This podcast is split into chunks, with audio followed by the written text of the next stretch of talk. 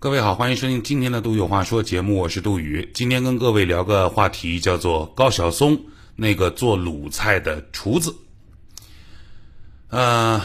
我周围呢有个别特定的朋友，总是骂我不爱国。还有朋友呢，曾经欲言又止、含沙射影地问我，是不是遭受过什么不公正的待遇或者迫害？于是呢，我认真地反思了一下，我从什么时候开始就被不爱国了呢？然后我就想到了某日和某位朋友的某段对话。当时我问了他一个问题，这个问题是：我们为什么要爱国呢？在我看来，这个话就像是我问你为什么喜欢狗，他为什么喜欢猫，李斯为什么喜欢摩羯座的男孩子一样，是中性表达。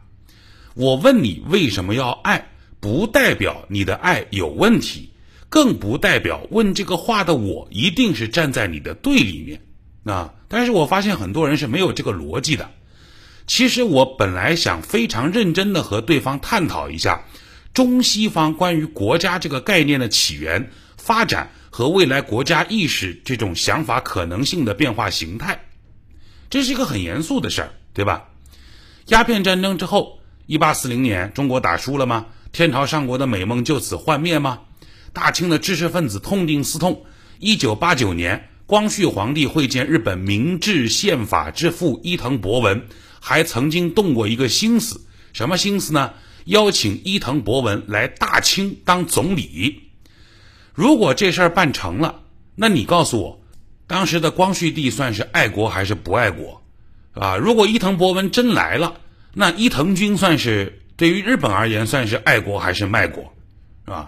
所以这是其实是一个可以来研究和探讨一下的事情。普通老百姓，中国的普通老百姓关于国家观念的诞生和普遍接受，其实是抗日战争之后的事情了。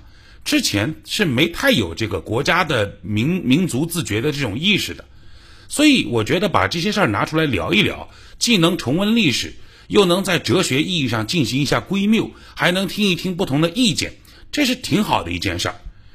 然后我就被部分个别的朋友扣上了一个恨国党的帽子，我实在是有点冤啊！很多人对于一些观念里头理所当然的问题，你不要说是反对，甚至拿出来理性客观的探讨一下，都会让他们觉得是受到了冒犯。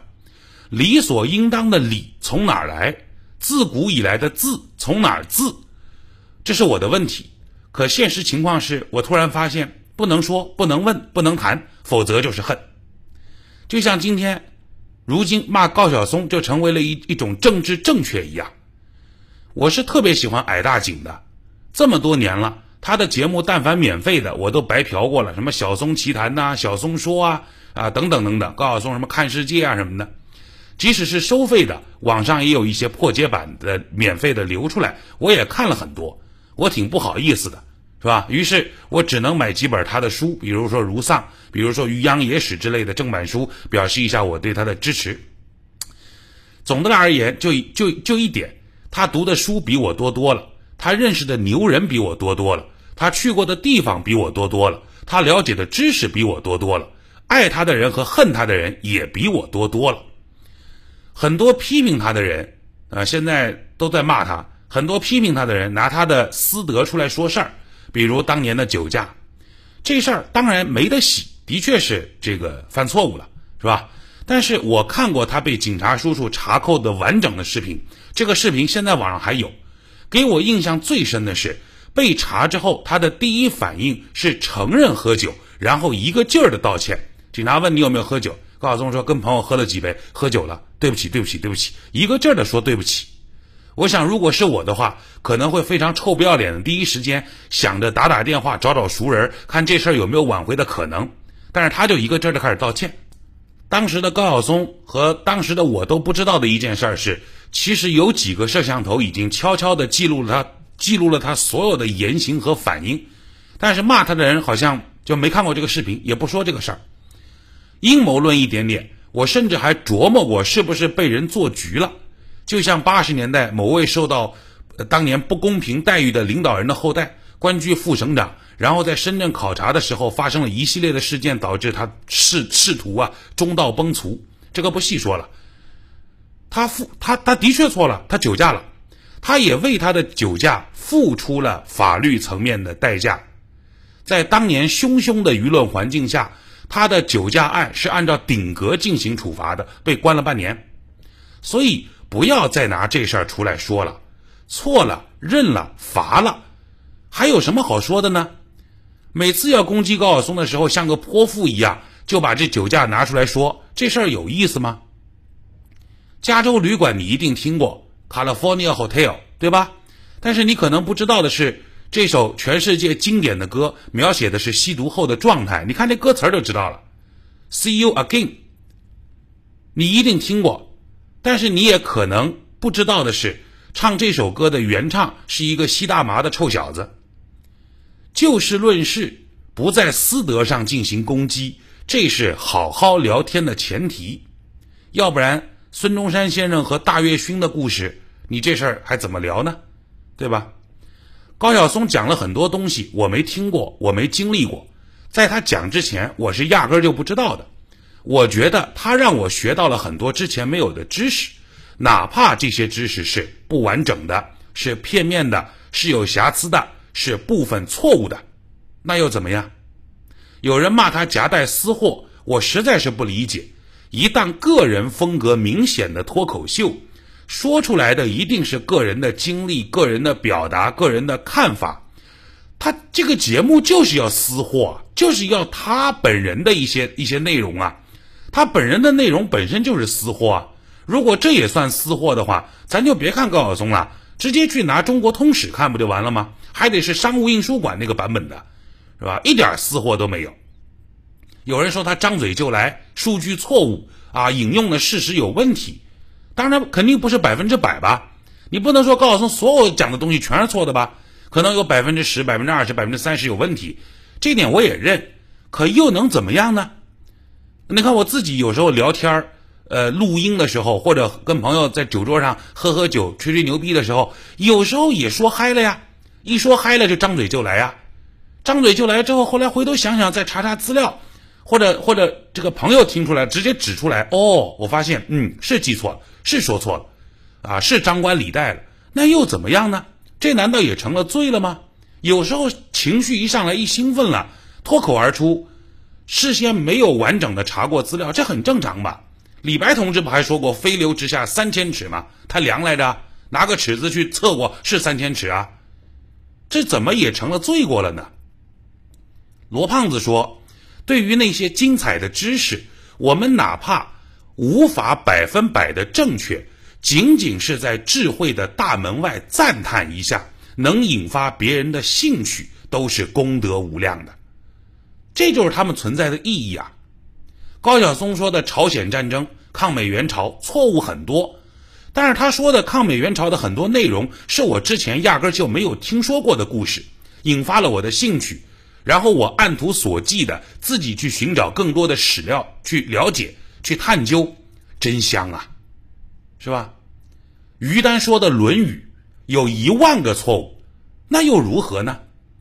你绝对无法否认，于丹同志是自古以来对于《论语》贡献最大的首席推广官，他让多少人知道了有《论语》，他让多少人知道了其中的那么一句半句的，他让多少人对《论语》开始有兴趣，从而回头重新读或者开始读。从这个意义上来说，他不是功德无量吗？高晓松诞生于深宅大院，他们家满门忠烈，周边也是大师环绕的邻居。他说的那些事儿，是我这样的屌丝出身的人从来没有听过的，仅仅是为了听个新鲜，我觉得他也对得起我，更何况我还没给钱，对吧？至于他所说的错误，我去过北京2次，然后我和那些从来没去过北京的哥们儿们在那儿介绍我看到的首都多么的高端，多么的奢华，多么的一线。这时候有人跳出来说，你放屁，北京还有那么多穷人睡天桥底下呢，你怎么不说？你个双标狗，你夹带私货，呸！你说我这骂是不是挨得莫名其妙的？